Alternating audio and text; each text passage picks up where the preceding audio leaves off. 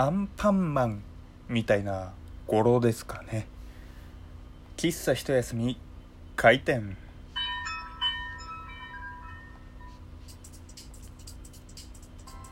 はい、皆様ごきげんよう。喫茶一休みゆうさとでございます。本日ね2月14日なんですけれども、23時50分に今収録を始めたんですよ。でラジオトークって12分間制限があるので12分間マックスで喋るじゃないですか。そうするとおそらくこれを配信するのが2月15日の0時5分くらいになるんですよね。ということはもはやね、バレンタインの話題をやろうと思ってもバレンタインの日に投稿できないというね。いやーね、どうしてこんなに遅くなったのか、残業をしたからでございます。本当はね残業とかしないで帰りたいんですけれどもね、人がね新しく入社するまでの間ね、なんとかね、生きていこうかなっていう感じでございます。ですね、まあちらっと話しました通り、今日はバレンタインデー、2月14日バレンタインデーなんですけれども、もうねなかなか市民権を得たイベントといいますか、僕が中学生くらいの時からねもうかなり活発的にねもうなっていたっていう記憶はあるんですけれども、果たしてね、バレンタインがすごく、ねやり取りが増えてきたのは大体何年くらい前からなんでしょうね。まあこのままねなんかいろんなイベントが増えていくとね、毎月のみならず2週間に1遍くらいなんかイベントがあるんじゃないかってね、ならないか不安でございますけれども、まあね多文化といいますか、いろんな文化を受け入れている、まあ、日本の良さというか悪さというか、こうね、完全にいろんな会社のマーケティングに踊らされている感はありますけれども、うちの会社ってあれなわけなんですよ。なんか女性社員結構多くて、で、バレンタインでね、なんかこう女性社員が有志でなんか、お金を出したんですかね、なんか買ってくれて、で男性社員の皆さんどうぞとかって言って、渡してくれて、で渡してくれてというか、男性社員一人一人にね渡してくれて、でありがとうございますなんて言ってこうね、パクパクやっていたわけでございますよ。で、まあ、全体のこういうものはあるんですよ。もうね個別でなんかやり取りする、まあ義理チョコとかって全然ないわけなんですよ。もう会社員で、しかもうちの会社はね全然ないわけでございまして、ただその中で今日ずっと一人そわそわしてる男性社員がいたんですよ。で何かなって思って、で、最初今日自分バレンタインっていうことを忘れてて会社に出社したわけですよ。そしたらなんかその一人のそわそわしてる男性社員がね、女性社員がねその人に仕事の内容ですけれども話しかけるにつれね、チョコくれんのみたいなね、こう何でもかんでもね女性社員みんなにねチョコくれんのって言いまくっててね、なんだろう、こんなに貪欲な人、チョコにがめつい人、がっついてる人はね本当に高校生以来だわ見たのっていう感じでね、なかなか懐かしい感じだったんですよ。でこうね女性社員、もうみんな結構仲いいというかね、まあ、表面上かもしれませんけれども仲いい状況で、何なんですかそんな、なんか敏感にちょこちょこみたいな感じでこうツッコミを入れるわけですよ、男性社員に。そしたらその男性社員が、いやだってさ俺いつもこう優しくしてるじゃん、こういう時にこういうことやって、だからこういうねなんかあった時にすぐパッと俺に気があるんじゃないかって思うんだよねみたいな、なんだろうね、謎のポジティブさをね発揮してて、で女性社員もね、それは敏感すぎますよみたいな話でめちゃくちゃこう突っ込んで、でそれで今日その男性社員はもう一日お前敏感すぎんだろってねみんなから突っ込まれてて、で敏感なのね、まあ悪いことなのかいいことなのか、まあでも楽しそうでいいなみたいな風にね思っておりました。でなんで今僕こんなに敏感な人いいなみたいな、まあね敏感というかバカポジティブというか、ね、いいなっていう風に思ってるのかっていうと、僕どうやら鈍感らしいんですよ。っていうのも僕自身は正直めちゃくちゃ敏感な男だと思ってるんですよ。下ネタじゃなくてね、普通の意味で、みんな今この流れで分かってるよ、ゆうさとなんでこういうところにくだらないこと突っ込むんだよなんていうね、そういう、ちょっと残念なツッコミにさておきまして、結構敏感だと思ってるんですよ。っていうのもネガティブな方に僕すごく敏感なんですよ。ネガティブってね多分僕の喫茶一休みでも何度も言っているかもしれませんけれども、なんかあるたびにこの人俺に対してめっちゃ怒ってるんじゃないかとか、あ、俺やってしまった、多分この言葉で害してしまったとか、結構ね気にしいなんですよ。だからこういう変な感じで、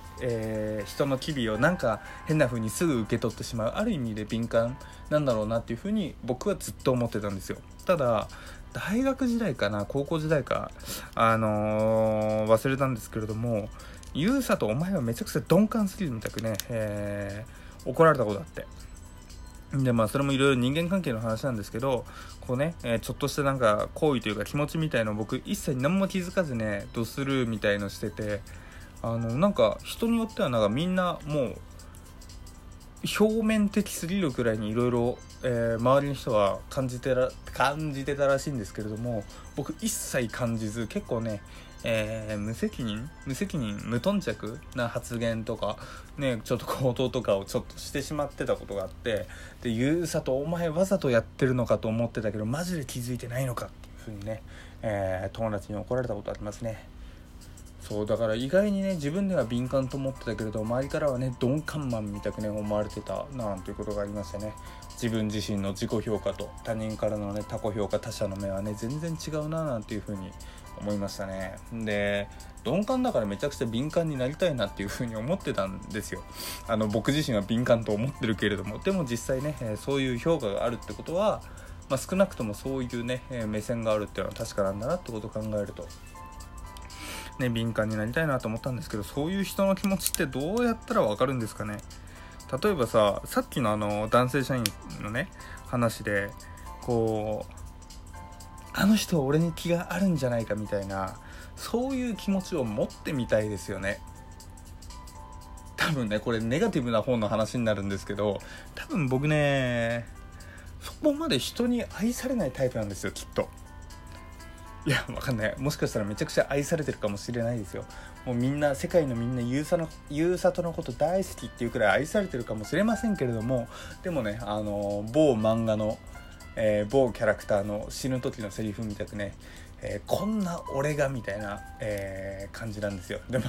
まあ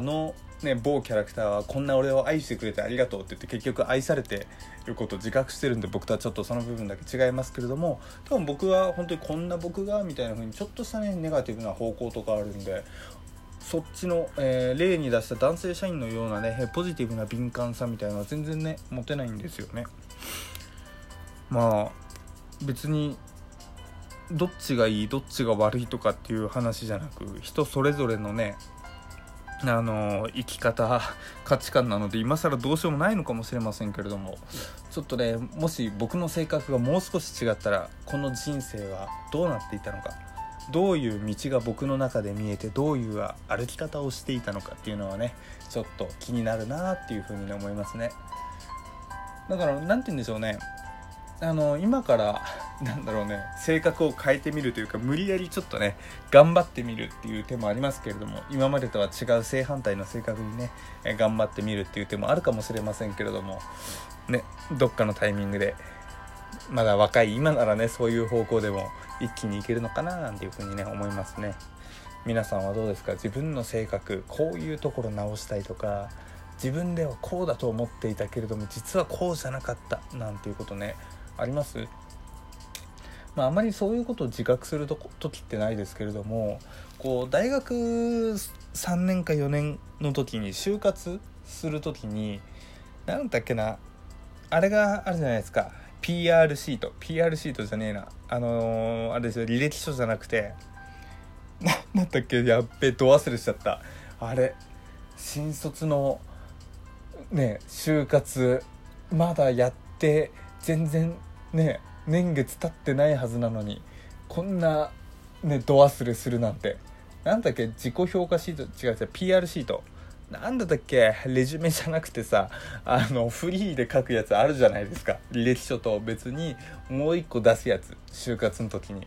でまあそういうところをね自分の性格について表してくださいみたいな、そういうねものが出て書く時とかに初めてこう他己評価シートみたいのをね、大学の就職課みたいなところ行ってね、なんか印刷されて置いてあるんで、なんかその他己評価シートみたいなのをねこうもらって友達にお願いしてね、俺の評価どんな感じかちょっと教えてよみたいな感じで、ね、書いてもらって、俺ってこんなタイプだったの、君から見てこの4年間俺をこんな風に思ってたんかみたいなねことを、その時にね結構、いろんな自分の一面を知れたなっていうのはありますけれども、それ以来はね、あんまり人の評価を聞くことはないですね。皆さんは逆にゆうさとについてどういうふうに思ってるんですかね。まあ、かといってね、ゆうさとへのリアルな思いを募集しますって言ってもね、なんだろう、悪口思ってる人でも悪口はあんまり書けないよね。まあでもわかんない、質問箱とか匿名だからそういう場合だったら、悪口とか送られてくるんですかね。でもあれですよね、悪口送る人はそもそも聞いてないかこのラジオはねっていうね、今すごい自己完結をねしてしまいましたが、まあね、なんだろう、まあ別に僕への評価とか、なんだろう、気持ちとかね全然自由に送っていただいて結構でございますので、受け取ったらね、ありがたく、読みたい、拝読したいなと思います。基本的に、いただいた、ね、お便りっぽいのは、読むんですけれども、ラジオの中ででもあれですね、これは読まなくてお前だけに伝えたいんだこの悪口とかっていうのはね、ラジオでは読まないでくださいって一言書いてくれたらそれは読みませんので、